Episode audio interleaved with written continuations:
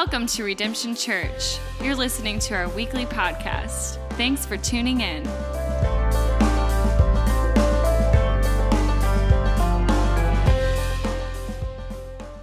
Well, guess what book of the Bible we're still in? James. James. This is week 14 of a 15 week series through the book of James. You're reading, you're like, it's only five chapters. How are we going to do 14 weeks over James?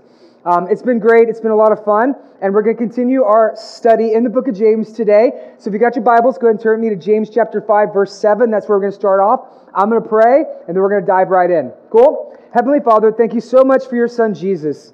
Lord, that Jesus entered into this life to live this life in every way that we have, minus one part, that he was without sin. That Jesus knows our suffering, that Jesus experienced our hurts, that Jesus deals with our hardships, that Jesus was betrayed, and that Jesus was denied, and that Jesus walked through this life every way, yet he did it without sin. I, I thank you for that. That our God is no stranger to difficulty. Our God is no stranger to suffering, but rather he enters into our suffering so that way we would have strength. We pray that the Holy Spirit would, would comfort those in this room, no matter where they're at, no matter where they're walking through in their life, no matter what's going on, that they would be comforted. And we pray all of this in the name of the Father, Son, and Holy Spirit. Amen. How many of you ever played the game Jenga? Right? Play the game Jenga? Yeah, I'm pretty sure most of us have played the game Jenga, especially when we were kids. we were kids, it was a lot of fun to play the game Jenga. How did you play Jenga? Right? You got to pull a piece off from the bottom, maybe the middle or maybe the side, and then you what? You put it on top. So I got this nice life-size Jenga thing here. I'm going to attempt to do a sermon illustration. We'll see how this goes. So what do you do? You pull a piece off of the, the middle or the side. Well, there, oh, that one's probably still too low. Ah, there we go. Point piece off the middle. Put it on top. Sounds simple enough, right? When we're kids, we love to play the game Jenga, but you need to know this that when you become adults, okay, life is a lot like Jenga. But instead of blocks, what we have, what we have is burdens. Okay, let me give you an example. Let's say you get a job. Awesome. Got a job. Oh, got fired. Well, oh, there's a burden right there. Let's say you get married. Yay. Oh, got in a fight. Let's say you get a car. That sounds like a good day. And then got in a wreck. There's another burden. Let's say you find a new church. Awesome. Love my church. Love my church. And then you get in a fight, and now you got to find a new church. Okay, well, um, teacher calls. Parents, teacher conference. Kids got sent home from school again. There's another burden. And then life, slowly but surely, it begins to pile up. That we all have our hurts, we all have our hardships, we all have our of our burdens in life. And what happens is we become overworked, overwhelmed, and then everything eventually comes crashing down. That's life. That life can be a sense of blessings, but it can also be a sort of, of a burden. That in life you can have you, you can have great joy but you can also experience great suffering. Anyone ever feel that? Anyone ever experience that? How many of you are right there right right now? Okay, yeah. Then you're in the perfect place to learn from Pastor James. Pastor James was no stranger to suffering. In fact, James experienced a lot of suffering. And, and what I want you to know is that when we when we go through sections of scripture like we are today, that these aren't best guesses. These aren't hypothetical situations or scenarios that James is, that James is thinking about in regards to, to suffering. That verses like we're going to study today are born from a profound place of pain. That James suffered, that James struggled. And so James knows what he's talking about because James is a pastor of a large network of churches in the city of Jerusalem. And and the church of Jerusalem was experiencing profound places of persecution and pain and hurts and hardships in their life. And it led to something that is known as the diaspora, or basically that they were dispersed. The amount of suffering which they experienced became so great that many of them had to leave their homes. They would have to leave their families, their jobs, their livelihoods, and they had to start their life all over again from scratch. Some of them moved to different towns, different cities, some in the mountainsides, some in the hillsides, but they basically they had nothing. And so they understand this persecution. And then James decides that he's going to stay in the capital city of Jerusalem to encourage the church and maintain a continual presence in that city. But the Jenga life, the Jenga pieces of life continue to build up against him. And eventually, the per- persecution became so strong that James was murdered. James was martyred for his faith in the midst of the persecution that he faced. Now, here's what you need to know James has a big brother. What's, what's James' brother's name? Jesus. James would have learned most of this from his brother Jesus. That James watched Jesus suffer. That throughout Jesus' life, whether he was homeless or whether he was poor, whether he was denied by his followers, whether he was betrayed by his friends, whether he was ridiculed by the crowds that gathered around him, whether he was arrested or tried, falsely accused, that Jesus was crucified, Jesus was murdered. James watched Jesus suffer, but James also watched Jesus rise from the grave. And, and it wasn't just the, the suffering, but it was the subsequent resurrection that led James to become a Christian. And here's what I find amazing is, is that James didn't become a Christian because of the, because of the miracles.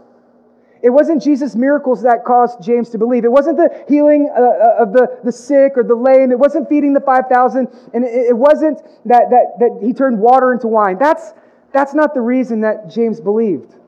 And James didn't believe in Jesus because he loved the unlovable.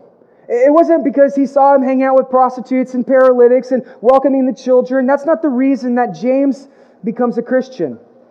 And it's also not the reason that James becomes a Christian because of Jesus' teachings. It wasn't the parables.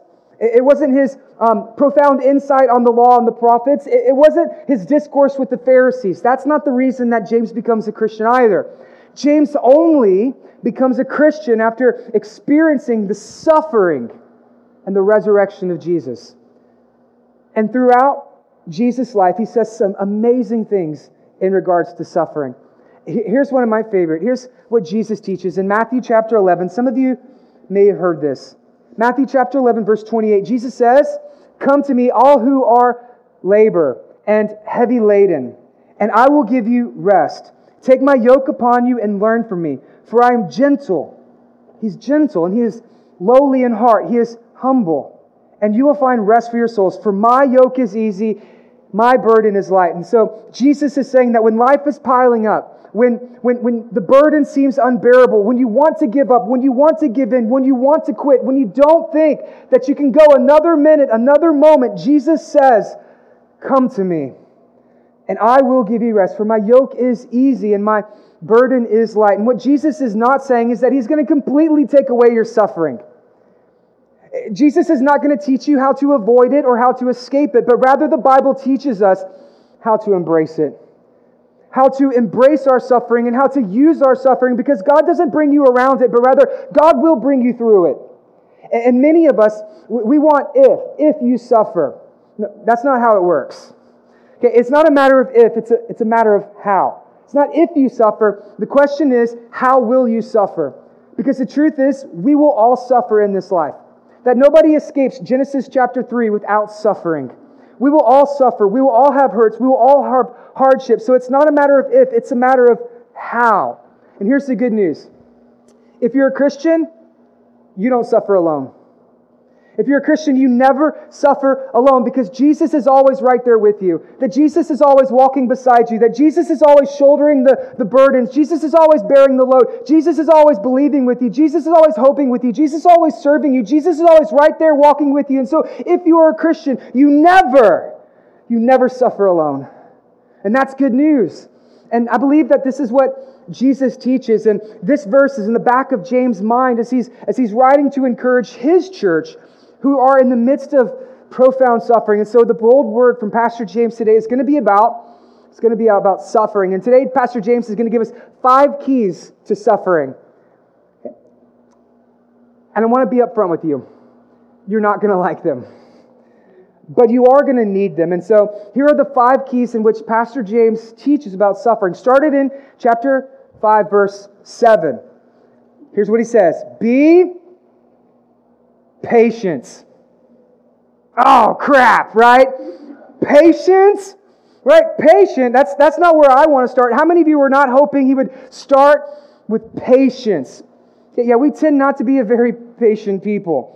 Okay, the whole existence of our life is built around two main concepts comfort and speed. Okay, we want what we want, and we want it five minutes ago. We want to be comforted, right? We, we want to be entertained. Change the channel. Somebody come and bring me some food. Make two drive through lines so we can get our food faster. We want comfort and we want speed. We want what we want and we want it because this is our best life and this has to happen now. We tend not to be very patient people, but some of you, you have a little bit more patience. Some of you are probably a lot like my wife. My wife tends to have more patience than, than I do, and she has to be patient because she's married to me. Um, and, and, she doesn't really, that was a joke. Okay. And thank you. Um, right? She doesn't really get in a hurry. She doesn't really get rushed. She's like, we'll get there when we get there. So she doesn't stress out. She doesn't freak out. And she tends to sleep better at night um, because she is patient. Now, others of you, you're like me.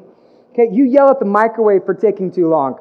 If a YouTube video takes longer than three seconds, right, I'll throw that phone across the room and I'm reading Lamentations in the fetal position, lamenting my suffering because I tend not to be very patient. And so some of you, some of you are like me. And so Pastor James is writing to us who says, okay, okay, we need to learn, we need to learn how to be patient. In the midst of our suffering, the key to suffering, he's going to tell us, is patience. And so you're thinking, okay, be patient. I'm going to be patient. I'm going to be patient. Be patient, be patient, be patient. Time's up. How long? How long do I need to be patient? How long should I wait? And then Pastor James says this until the coming of the Lord. Just so you know, that's a long time. Right? The coming of the Lord, you're like, I'm going to be patient. How long do I need to be patient? Until Jesus comes back. Yeah, it's going to be a while. Grab a helmet, buckle up. We're in this for the long run. Until the coming of the Lord. Now, you need to know this. James wrote this book 2,000 years ago. And for the last 2,000 years, the, the heart and the mind of the Christian has been eagerly anticipating, patiently waiting, focused towards one single event the coming of the Lord. My little girl, she turned um, one this week. And uh, she just started walking, more like stumbling, but she's getting the hang of it. And, and she loves to get into everything. She loves to play. Um, she, she loves to, to, to explore. She loves to crawl up the stairs. Like, that's what she wants to do. And so she loves to explore, but, but she hates taking her nap. And we know that we have to put her down for a nap. And so she wrestles us, she fights us, and she cries because she doesn't want to take the nap. And so, um, but we know it's good for her, and so we put her down in the crib. And now, when she was a littler, it was easy for us to put her down for a nap. We just kind of swallow her up, put her in there, turn off the light, put some white noise on our phone, walk out the room. She's done easy. But now that she's won, mm, no, that's not how it works. It's, it's fighting. Um, it, it, she's screaming, like she's grabbing on the sides. Anytime you try to walk out the room, she, she hops right back up. And so it's about 15 minutes of me going, okay, no, baby, it's going to be okay. Rubbing her back, patting her back. We're still going to be here when you wake up. Life goes on. Just because you don't see us doesn't mean we don't exist. Okay, just pat her on the back, rub her, and then eventually she, she falls asleep. And now we know that she needs to take about three one hour naps throughout the course of the day for her for her body to grow. So, so we put her down for a nap. She's out. And this gives me and Ashley about 45 minutes to do the things around the house that we need to do. Maybe sweep, maybe mop, maybe run a load of laundry, maybe do some dishes, maybe have a conversation. That would be nice. Parents, you know what I'm talking about, right? And, and so inevitably, here's what happens she wakes up. And she wakes up too early. She'll only be asleep for about 15 minutes and then, and then she's up and she wants to she wants to get out. She wants to go play. She wants to she wants me to come and get her and she begins to cry out for me. But as her father i know it's not time. So here's what we do. Nothing. And don't judge me right? We, we let her cry it out. You know you did the same thing as parents. It's, it's a thing and so we let her cry it out. And eventually she gets tired. Eventually she, she lays down. Eventually she, she, she goes back to sleep and so we, we know, okay, this is the time in which she's going to sleep. And so um, as she goes back to sleep, the full hour's up, and then she wakes up, and then she's, she's ready to get out. Now, for her, this feels like forever. As her father, I know it's only been a few minutes. And, and so I know it's time. And so as the father, I go up to her room, I, I open the door, and then I, um, I see her crying. She's, she's holding onto the rail. She's jumping up and down. She wants me to get her. She's crying. And, and I, pick her up and I, I, pull her into my arms and I, and I give her a kiss and I, I pat her head and then I, I wipe the tears from her face. And I hold her in my arms. That's the Christian life. that is the Christian life. That we cry out to our Father because we know that our dad is coming to get us. And that we continually call out to him because one day he will come for us. That we're waiting for the day of the Lord. That is the Christian life. And the Apostle John gives us a, a beautiful insight as to what this day looks like. And he, he tells us in the book of Revelation, chapter 4, it says, He will wipe away every tear from their eyes and that death shall be no more. Neither shall there be mourning, nor crying, nor pain any more, for the former things have passed away. That there will be a day where every tear you cried will be wiped from your face. There will be a day that every hurt you experienced will be healed. There will be a day that death no longer has a hold on you. There will be a day where sin and suffering no longer affect you. That loss, that doubt, that death, that disease, that cancer, that hurts, that hardships, that suffering one day will cease and we'll be face to face with our risen Lord in the arms of our Father. And so James is saying, be patient. That day is coming. You're closer now than you were the day that you walked into this room. Be patient. Don't lose hope. Hang on. Our Lord is coming for us. So he says that we need to be patient. And then he goes on to his second point. And this is what James says next. He says that you need to be patient. See how the farmer waits for the precious fruit of the earth, being patient about it until he receives the early and late rains. Now, here's what I don't know if you can tell just by looking at me, but um, I don't know a lot about farming. Okay, it's not like I spent a lot of time learning about um, rural agricultural farming and farming illustrations from 2,000 years ago. I, I don't really have a lot of insight onto farming, but here's, here's what I do know farming takes work and that farmers are hard workers. It's not like farmers are like, eh, I think I'm going to take a personal day today. Uh, farmers don't call in sick, right? They, they don't play hooky. They don't retire early. You know what farmers do? Farmers work. That all of their energy, all of their effort is devoted to one thing work. And James is saying salvation takes work. And so we need to be patient with it. Because salvation takes, takes work. Now, there's three processes of salvation there is justification, sanctification, and glorification. Okay, big words. Let me explain it. Um, justification is this the moment that um, you surrender your life to Jesus, the blood of Jesus covers your life, He's atoned for your sins, and then you've been made reconciled to the Father, declared righteous, you're justified, you're saved. And then there's glorification on the other end. This is when we're with Him forever after the day of the Lord, where we have our resurrected bodies in the new heavens, new earth. We're in His glory forever glorified justification, glorification, and those are the two parts that we typically talk about the most in the church. And so we'll say things like this Give your life to Jesus and go to heaven. Yay! Right? Justification, glorification. But there is another part that we typically overlook, and that, that part's called sanctification. And here's what sanctification is sanctification is all about life. Okay, what do we do in the meantime? What do we do in the middle? What do we do in this moment? How do we live now? That's what sanctification is about. Sanctification is all about what God is working on in your life. How many know life is very important? Anyone think that? It's amazing that we skip the whole life part when it comes to the church, but God is wanting to work in your life, and that takes sanctification. And here, here's what I love about James it doesn't matter um, who you are or, or, where you're at on the continuum of faith. That, that you can be a, a brand new Christian or you can be a seasoned saint. It doesn't matter. James is coming for you. That James doesn't hold anything back. James is always just being very bold, and James is being very honest with you. And, and James is coming for all of us. If you, if you seriously can, can read the book of James and, and you're going through it and you're like, nailed it, okay, then you haven't read the book of James. Okay, James is going to get you no matter where you're at. You could be a brand new Christian or you could be a seasoned saint, and you can still see that there's a lot of work to be done. Uh, my, my grandparents, who, who are members here at Redemption, they have loved the Lord for as long as I can remember, following Jesus for some 50 or 60 years. And every single um, week when we go over to their house and we, we eat dinner on, on Sundays and we talk about the sermon and, and what we learned, and they're always like, Byron, I'm so thankful for the book of James. I, I'm so thankful because I'm, I'm encouraged, I'm challenged, I'm convicted, but he's also teaching me so much. And my grandmother told me, she said, Byron, I love this because it's shown me that there's always there's always work to be done. That there's always room. See, you could be following Jesus for a day, and, and, and, you'll read the book of James, and some of you will give your life to Jesus today. And you'll read the book of James and you'll think, I don't know how to do that. There's a lot of things, there's a lot, there's a long way to go. There's a lot of work to be done. And you know what? That's true.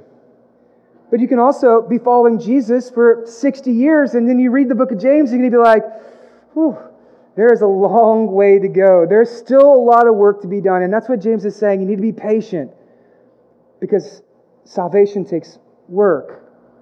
And salvation is a long way to go. Thinking about patience, um, what's the one question that drives parents crazy? Say, say kids are on a road trip, dad's driving, kids are sitting in the back seat. What's the question that kids always ask? Are we there yet? Like they, like they don't know the answer. Okay, are, are we there yet? I was like, no. Are, are we there yet? No. Are we there yet? No. Are we there yet? No. Are we there yet? Yes. Really? No. See, that's what trouble teaches us. Trouble teaches us that we're not there yet, but one day we will be. That God is always working on us, that God is always working in us, that God is always working through us, and God is always working for us. So we need to be patient because God's not done. God's not finished with you. And that God is always working in your life. And now you can hear this and you can be very discouraged. And, and you can think, you mean I can give my life to Jesus and I, I, I, can serve him and I can join a community group and I, I can join the serve team and I can pray and I can read my Bible and I can memorize verses. And you mean after doing all of that, I'm still never going to be perfect? Yes. Well, then what's the point? Why bother? Why even try? Why, why make such a big deal of this? Why all the work? And you can hear this and you can get very discouraged. But my prayer is that you'll hear this and you'll be very encouraged. And that, that you hear this and you say, You mean there's always more room to grow? There's always more things to learn. There's always next steps in following Jesus. There's always more people to serve. There's always more community groups to launch. There's always more missionaries to send. There's always more tithes to be given. There's always more churches to plant. There's always deeper affection and deeper realization about how much God loves me and that no matter how much I mess up, God's always going to be there for me and He's never going to leave me. Yes, sign me up. That's what I want. And so you don't need to be discouraged. You need to be encouraged and you need to be patient because God's not finished with you and your story is not over and God is still working. And so we need to be patient in the middle. James continues next with this third point. And, and here, guess what he's going to say? Be patient. You're starting to see the theme, amen? He says to be patient. He moves on to his third point and says, You also be patient. Establish your hearts, for the coming of the Lord is at hand. Do not grumble against one another, brothers, so that you may not be judged. Behold, the judge is standing at the door. Here's what I've discovered that as um, my, stress, my stress levels go up, okay, my patience runs out. Anybody else? Stress goes up, patience runs out. And then we begin to take it out on the people who are closest to us. Let's just say like this um, one area of your life overflows into the other aspects and areas of your life. So let's say emotionally, okay, you're maxed out, you're, de- you're depleted. Emotionally, you're always on edge. Well, that's going to affect the other aspects of your life. Okay, physically, you're always tired. Well, that's going to affect all the other aspects of your life. Spiritually, you're disconnected from the Lord. Well, of course, that's going to affect the other aspects of your life. And then relationally, that relationally begins to, to overflow and then it begins to pour out and then you begin to take it out on the people who are closest to you. And not that you mean to, and not that you want to be mean, but because they're always right there, right, they tend to catch the brunt of all of your burdens. And that's exactly what's happening in James Church. And this is the reason that James says this. James says, do not grumble. That word grumble, argue, backbite, um, uh, gossip, complain, criticize. Don't fight against one another. Says, Do not grumble against one another. And I have a, I have a pastor friend who, who always tells me this. He says, Hurt people hurt people. That when you and I are hurt, the natural tendency that we have is to, to carry that hurt and then to unleash it on the people around us. Because hurt people hurt people. And that's exactly what's happening in James Church. Do you remember back at the beginning of the sermon where I said, um, about the diaspora, about how basically the suffering and pain became so strong that they had to leave their homes and they had to leave their families and all of their livelihoods and their jobs and they had to start over from scratch. What was happening was they were wounded so deeply, they were treated so poorly, they were hurt so badly that they carried that hurt with them where they went and eventually they took it out on the people close to them. That they carried their pain and their suffering with them, and that became their reality. And they began to treat others the same way that they had been treated. This is the reason for the fights and the quarrels. This is reason for the war, for the, for the racism, for the sexism, for the classism, for the oppression by the, the rich against the poor. This is the reason for all of that, is because hurt people hurt people. And so James says we need to be patient with one another. And then he gives us this really beautiful word. He says, Do not grumble against one another, brothers, sisters. He's reminding us that, that we're a family.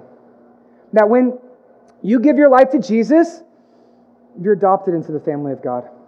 That, that God becomes our Father and that Jesus is our big brother and that you and I, we become brothers and sisters, that we become the family of God, that we become children of God, and that we become heirs with Christ.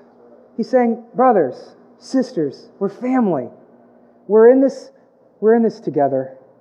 And that when one of you hurts, we all hurt. And that when one of you suffers, we all suffer. And what God is wanting to do is He's wanting to use our suffering to create this new community. A community of people who love and care and serve because we're patient with one another. And the fact that God has been patient towards us, true or false? God has been very patient towards you. True. God also expects us to be patient towards one another. And what this does is it allows you to see that you're not the only one having a bad day. You're not the only one who's had a rough week. You're not the only one who's had a tough life. Okay, there are other people who are hurting. There are other people who are suffering. There are other people who are in need. And so God is wanting to bring us together to create this new community. And in order for that to happen, we need to be patient with one another. And James says, the judge is at the door. And it's very interesting that he would say that because James is pointing us back to Jesus, saying that Jesus will return and the judge is at the door. It means it's Jesus' job to judge. And here's what we know we don't know when Jesus is going to come back.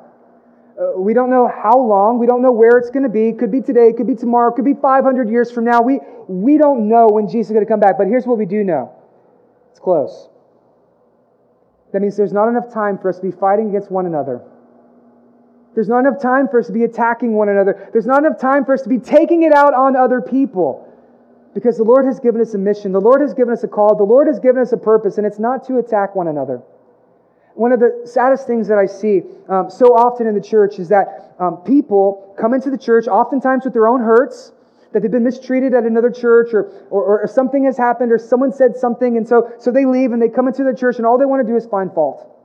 And they begin to find faults in everything and everyone else. And they, they come in and say, Oh, I can't believe that they would say that. I, I can't believe they would do that. Did you see what they were wearing? Did you see the way they raised their kids? I heard that they got a divorce. The band was too loud. The, they played too long. The pastor wears all black. His sermons are so long. I don't know. I think there's something wrong with these people. I'm never coming back there again. Okay, I get it. We're not perfect. But then again, neither are you. Jesus says that it's his job to judge, which means that for us as Christians, it's our job to love. And so the church should be a place to where people can walk in and they can be encouraged, not discouraged where, where people will be built up and, and not beat up, that, that, that people will be helped and people would not be hurt. And that's what God desires for a church to be, that anyone and everyone can come in and they can be welcomed and they can be, they can be comforted and they can be encouraged and they can be loved and they can be served because it's Jesus' job to judge, church. It's our job to love. He says, Behold, the judge is at the door. We don't know how long it's going to be, but right now, God has called us to do this, and so we must remain patient and we also, we must remain faithful. And so, how many of you would love to be a part of a church that looks like that? Raise your hand. You'd love to be a part of a church that looks like that? So, how do we do that? What does that look like? What does that mean for us? How could Redemption Church be the type of church that James dreams of? He uses a very important and powerful word here. He says that we need to establish our hearts. So, so what does that mean? Some of your translation says that we should strengthen our hearts. I'll give you an illustration from over the summer. Um, over the summer, just be honest with you, I got, I got kind of depressed. no real reason. It was just kind of out of the blue, seasonal depression. I was just really discouraged and I was just very, I was just very down. And I started to take it out on my family. And um, I started to take it on the church and other people who are on the serve team. And, um, and I, I, determined I, I, need to do something about that. And, and so I, I, decided that I was going to start exercising. Um, I wanted to get out of the house. I wanted to go for runs. I wanted to start working out um, because I think that would be a good stress relief for me. And so, so that's exactly what I did. And here's what I learned three things um, uh, diet, exercise, rest. That if I kind of watch what I eat, and if I exercise on a regular basis and I get enough sleep at night, eventually my, my body and my mind, they become strengthened. And then it took a couple weeks, maybe a couple of months, and eventually I, I pulled out of it. But I had to establish my body and I had to establish my mind. And the Bible has the same thing for your heart. That word heart, it means the, the center, the seat, the source of who you are as a person. And here's what the Bible teaches that when your heart is weak, it's prone to sin and to selfishness. That weak hearts are prone towards sin and selfishness. And suffering people tend to be selfish people. And so, what, what James is saying is that you need to establish your heart. You need to strengthen your heart. And so, here's, here's five ways in which you can strengthen your heart. First, first is this okay, read your Bible. Right? Read your Bible. I tell you this all the time. And it's so important, I think I'll tell you again. You need to read your Bible. This word is the greatest source of strength that we have in our life. That this word is our, our, strength, and this word is the supreme authority in the life of the Christian. And that as Christians, we are people of the book. And so we, we, need our, our we need to read our Bible. And some of you, you're going through really hard times. And you're like, if I could only have a word from the Lord. You do. It's your Bible. When you need a word from God, all you need to do is read the word of God.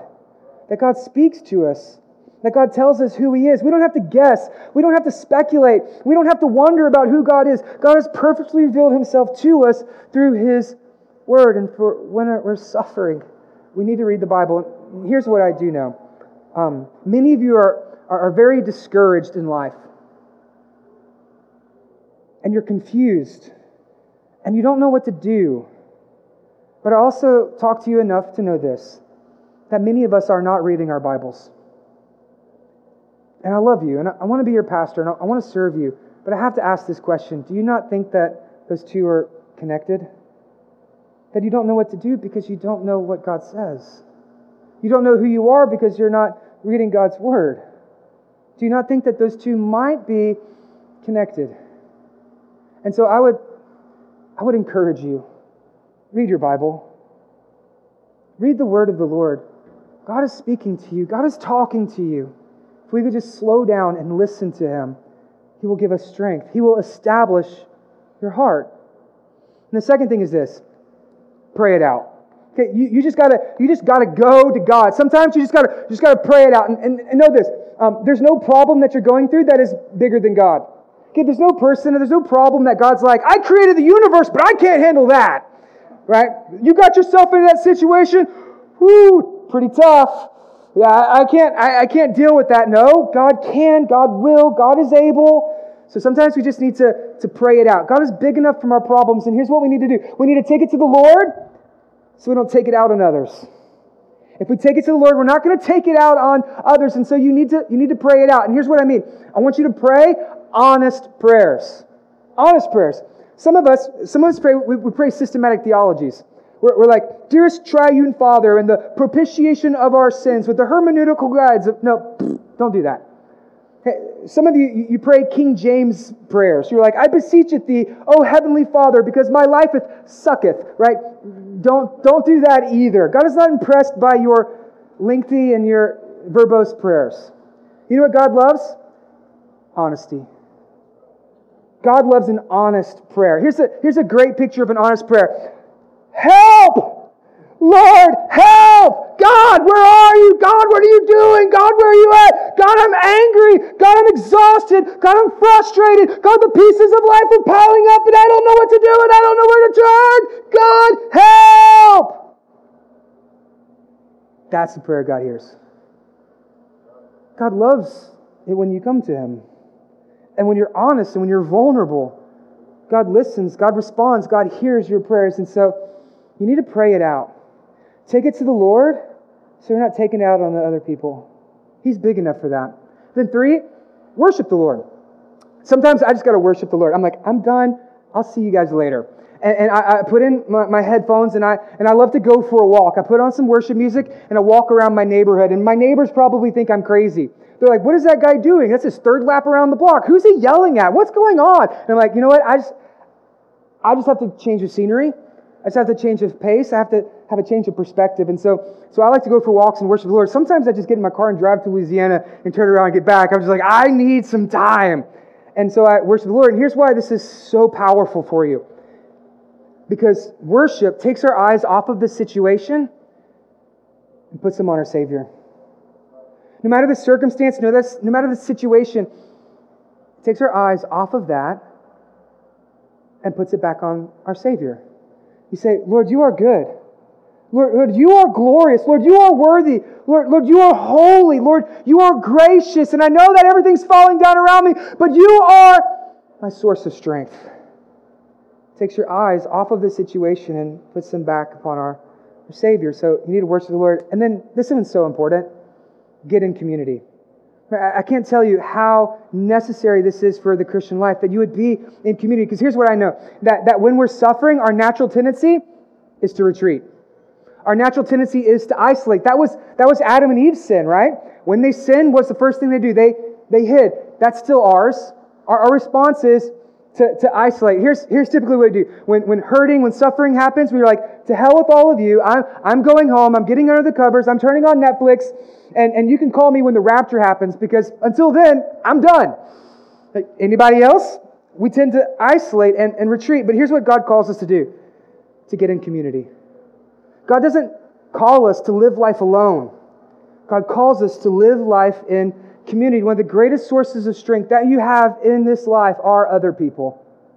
When they pray for you, when they encourage you in your community group, when they're walking with you through difficulties, and you say, I'm hurting, and they say, Me too. That's how we establish our hearts with other people. And then, number five, serve someone else. My pastor always told me this you minister out of your need. And so, if there's a place where you're struggling, that might be where God has called you to serve. That, that might be where God has called you to serve, that you minister out of your, of your need. And so you get involved. And you surround yourself with other people who are involved. And what it does is it, it allows you to take a step back. It allows you to see that, oh, I'm not the only person in the universe. The world doesn't revolve around me, and that there are other people who are hurting. And, and then it enables you to, to love and to care and to participate and to, to serve other people. And this is the way that God uses our suffering to create a new community.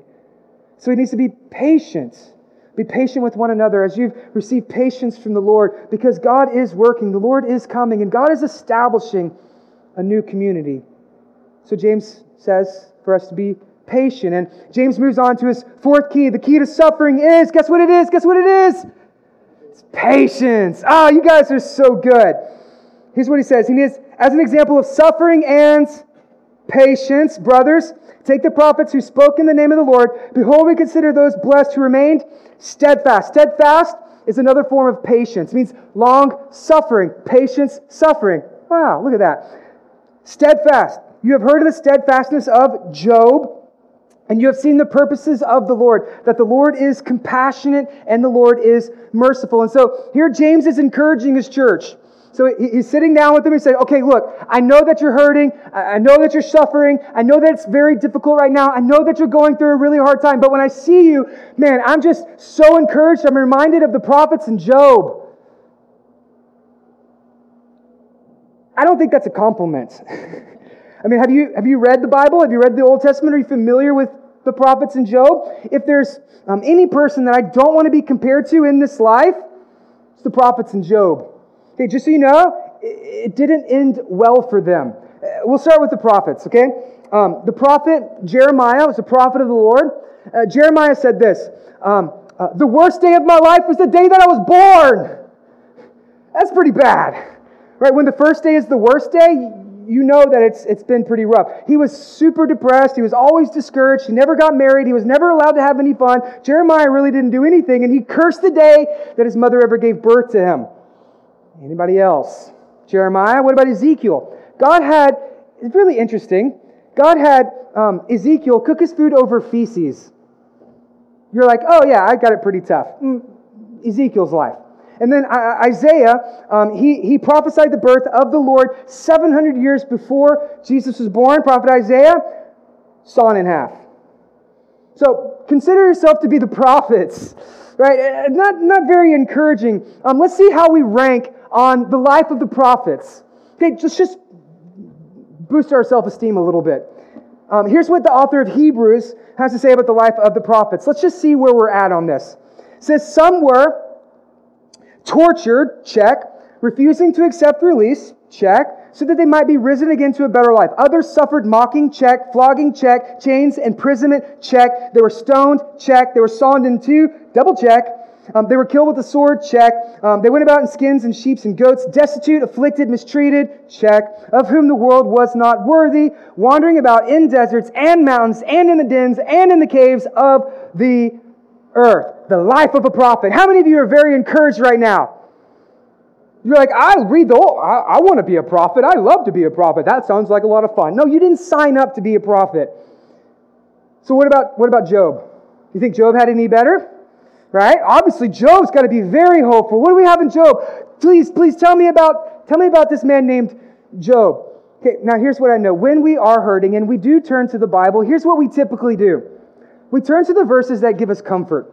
So, so we think, okay, Romans chapter 8, I am more than a conqueror. Yes, Philippians 4.13. Okay, I can do all things through Christ who strengthens me. John 3.16, that, that, that God so loved the world that he gave. What does Jeremiah 29.11 say? What is the verse of the day on the Bible app? Fearfully and wonderfully made. Thank you, Lord. You know what we don't do? Read Job. We don't read, we don't read Job. Why would we do that? I would encourage all of you to go home this week and read the book of Job. It's a pretty long book, and so it might take you a while, but it is, it is a very worthwhile read. And so, in the meantime, uh, let me just give you the cliff notes. So, Job was a very righteous man. Job was very godly. The Bible tells us that um, his sons and daughters, he had 10, uh, they, they, they love to throw parties. Uh, and, and, so they like to throw these big parties. And, um, and, and Job was worried that maybe one of his kids sinned. And so he wanted to make a sacrifice on their behalf just to be sure, because that's the kind of guy Job was. Job was an amazing husband. He was a good father. He was a business owner. He was very wealthy. He was very successful. And, and Job loved the Lord dearly. And Job had everything until one day he lost everything. That Job went from having it all in a single day, nothing. Okay, the Bible tells us that in one day, all 10 of his kids died. Parents, I want you to feel that. Think about that. Not just one, and some of you have lost one, and so you know that pain. But imagine all 10 in a single day gone. The Bible also tells us that that same day he lost all of his livelihood, that his livestock dead, his crops, his farms, his fields dead. He was bankrupt. He was broke. Nothing. And then another day, um, the Bible tells us he broke out in boils and sores all over his body. That he was covered in excruciating pain, that there was no respite, there was no relief for the things that he was experiencing. That's what's happening to Job. That Job is in profound suffering. The only thing that Job didn't lose, two things friends and his wife. Okay, his friends, not a lot of help. His wife, not much better. Okay, his friends, Bible school dropouts with terrible theology. Here's what they thought. They thought, well, good things happen to good people, bad things happen to bad people. And Job, there's a lot of bad things happening to you, so you must be a bad person. What did you do to make God angry at you, Job? Thank you. All right, we're going to call you forward for prayer after the end because you're a great help for the rest of us. That's what they thought. They thought bad things happen to bad people, and because a lot of bad things are happening to you, God must be very angry at you. Now, some of you, that's what you think in regards to suffering. That's your understanding or theology of, of suffering. That if something is happening to you, there must be some reason that God is smiting you, that God is angry at you, that God is punishing you. What did you do? Some of you, that's where you go. Okay, just so you know, not true. What about Job's wife? She had to been a lot more help, right? Hmm, not so much. So, so one day, Job is sitting in sackcloth and ashes, a pile, um, and he's covered in sores, and he's scratching and he's itching, and he's got shards of clay and pottery, and he's just going, trying to itch, trying to scratch what's happening, and there's no relief for him. And Job's wife walks in and says, Are you still sitting there in your integrity? Why don't you just curse God and die? Thanks, babe.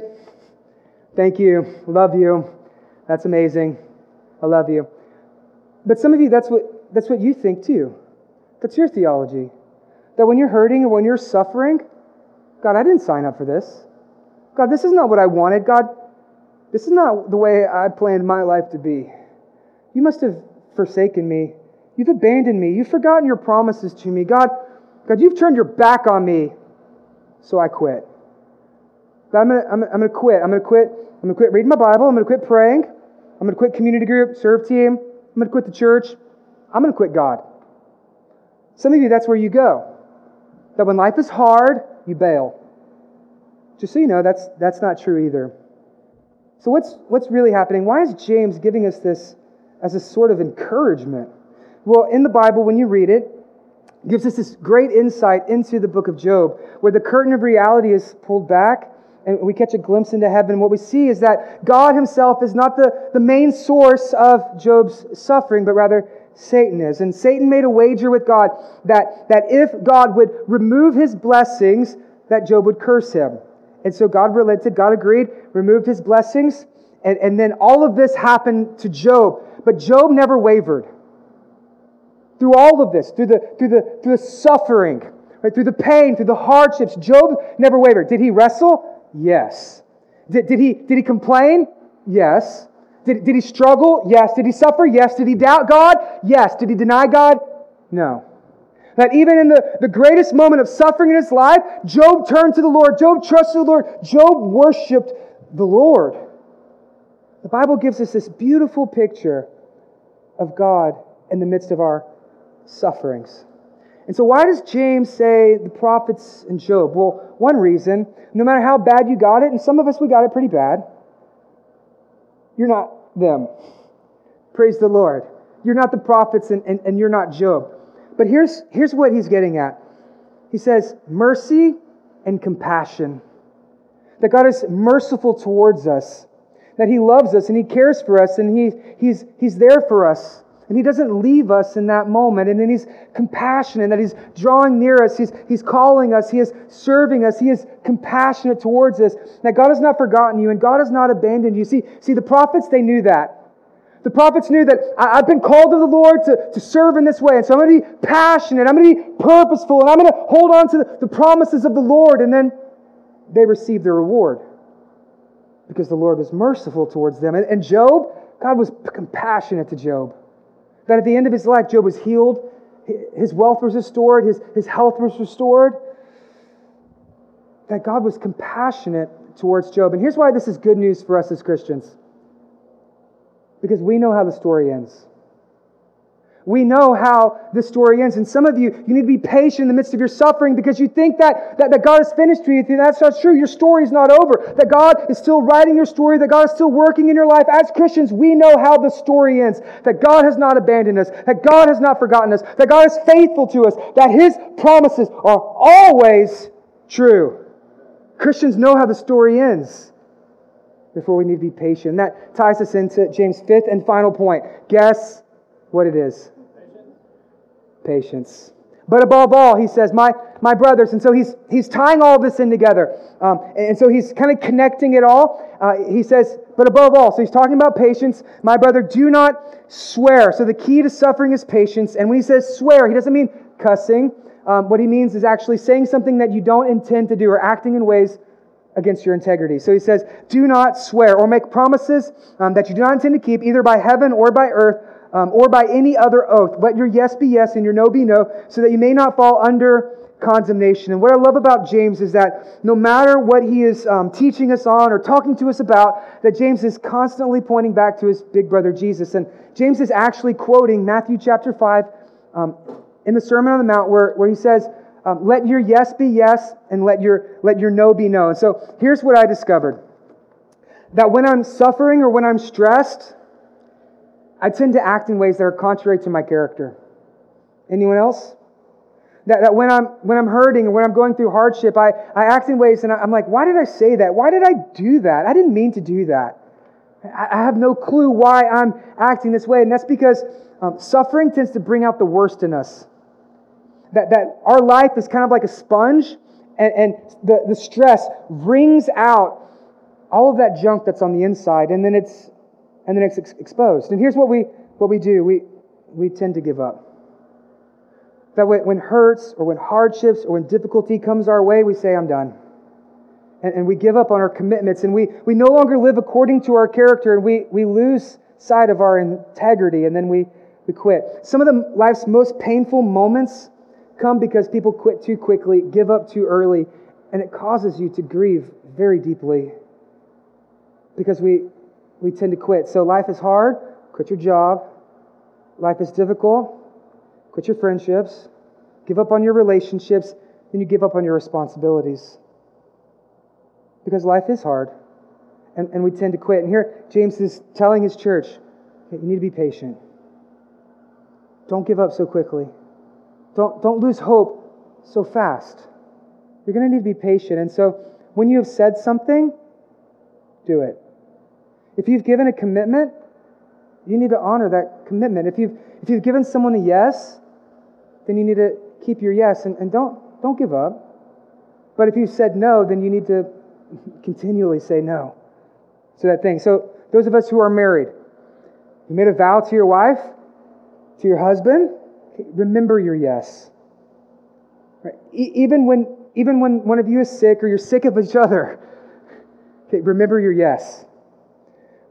Those of us who become members of a church, when someone grumbles against you, when someone disagrees with you, okay, you need to remember your yes. That you can disagree and it need not bring division, but you need to honor that yes. And for those of us who have said yes to Jesus, we need to keep saying yes every single day, saying yes to Jesus, to follow Jesus, to serve Jesus, to love Jesus. And every yes you give to Jesus is also a no to sin. Say, no, that's not who I am anymore. That's not how I'm going to live anymore. That's, that, that's, that's not me. I don't want to do that. That's my old self. That's my old life. Those are my old passions. I'm going to, I'm going to continually say yes to Jesus. To say, to say no to sin is to repent. To say yes to Jesus is to walk in relationship. If you have given your yes to Jesus, don't say no. Don't turn your back on him. Don't walk out on him. Continually say yes.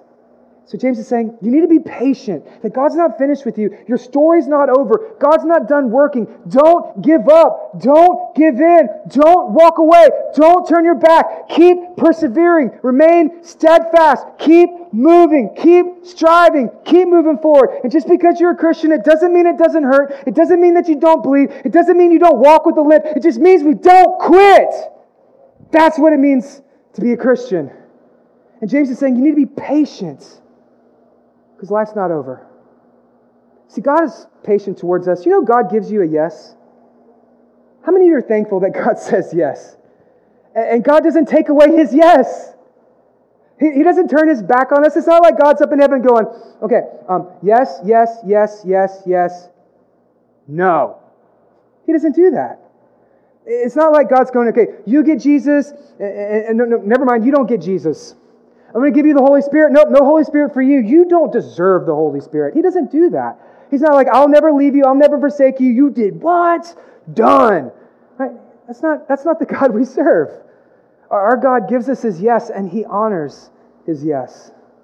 He's always right there with you. He's always working for you. He's always loving you, merciful, compassionate towards you as his people. Listen, when you woke up this morning, I know that none of you are like, I hope to hear the sermon over suffering. Right? Nobody did that. Nobody's like, I hope the pastor talks about how terrible my life is because I really need to be reminded. And then let's just throw patience in on top of it because everybody knows Christians pray for patience. Right? Here's the deal nobody did that. Nobody likes the sermon over suffering, but you need it. Because all of our life is like this Jenga game that the burdens pile up that life becomes uncertain, uneasy, unsure. We're overworked. We're overwhelmed. Right? We're overburdened. And, and in life, it has this tendency to, to build and to build and to build until eventually it all comes crashing down. Friends, we all suffer. We all have suffered. Everyone will suffer again. It's not a matter of if, it's a matter of how. How do we suffer? And James says we need to be patient. Because in this life, there are hurts, there are hardships, there are difficulties, there are depressions. Friends, not even our Lord Jesus was immune to suffering in his life. See, nobody suffered more than Jesus has. That, that Jesus experienced this life just as you and I, minus one way, that he was without sin. So Jesus knows. Some of you, um, you experience chronic pain in your life. Jesus experienced pain at the end of his life. He understands that. Some of you, um, estranged families. Jesus knows. Jesus' family betrayed him his entire life. Some of you have friends who have stabbed you in the back. Jesus knows. Same thing happened to him. Some of you are, are single and you're, you're struggling. Hey, Jesus was single. Jesus gets it. Some of you, you're, you're hurting and, and, and you're suffering and you're, you're walking through this life, and, and Jesus is telling you today, I know. I know what it's like because, because I suffered. Friends, nobody suffered more than Jesus. That all of our sin, whether it's emotional or, or, or relational or, or, financial or physical or, or spiritual, were laid on the shoulders of Jesus. That he was, he was beaten and he was bruised and he was, he, he was bloodied and that he, he was mocked and ridiculed, and he carried that cross. All of our suffering, all of our shame, all of our sin, he bore that burden. He carried that cross up to the point of Calvary where he breathed his last breath and said, It is finished.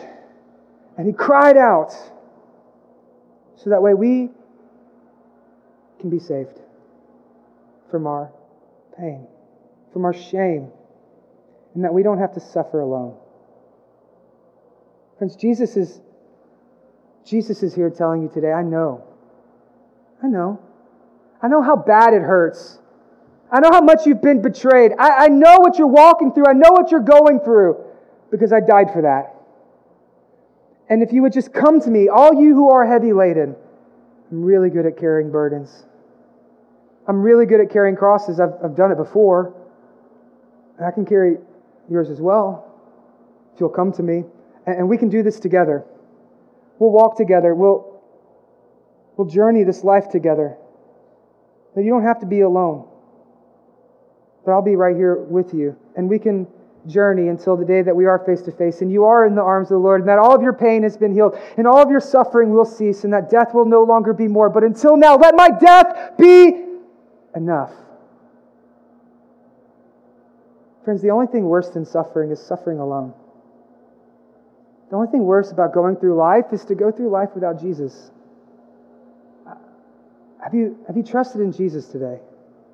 Have you turned to Jesus today? Have you, have you surrendered to Jesus today? Have you given your life to Jesus today? Have you brought your hurts to Him? Have you brought your hardships to Him? Have you given Him your shame? Have you given Him your sin? Have you given Him your, your suffering?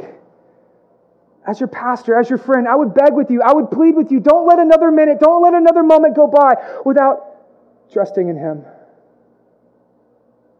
And so I'm going to give you an opportunity to do just that. Our band's going to come up and, and we're going to move into our um, time of response. And we have a couple of different ways, but right now I really believe that some of you in this room that you need this today. And so our prayer team is available for you that you don't have to go through it alone. And we have a prayer team on either side of the room, and they would love to pray for you. And they've been praying for you all week, and they, they know what the sermon is going to be about. And so they've been preparing their hearts so they can help establish yours. And so please don't sit in your seats and just, just kind of go about the rest of the gathering. Please take this moment. One of the only places that you can do this is in the church. You can't do this anywhere else. But you can do this in the church. And so right now we have this special moment, this beautiful opportunity for us to respond as the way that God is calling us to. So, so please respond the way that God is calling you to do. So we have our prayer team, they're available on either side. We're going to take communion in the same way that Jesus' body was broken through his suffering, shed blood in the cup. We're proclaiming the Lord's death until the day that he returns. There's a prophetic reminder when we take communion and the presence of the Spirit is with us. Then we're going to sing and we're going to celebrate because it takes our eyes off our situation, puts them on our Savior, and then we're going to give of our tithes and offerings so more people can come to know and serve and love the risen Lord and we'll establish a new community. So if you will stand with me. Redemption Church meets every Sunday morning on Crockett Street at the Gig. If you would like to know more, you can find us online at www.redemptiontx.com or join us for one of our two services at 9:30 or 11:15 a.m. Sunday mornings in downtown Beaumont. Kids are welcome too. We are Redemption, and we would love to meet you.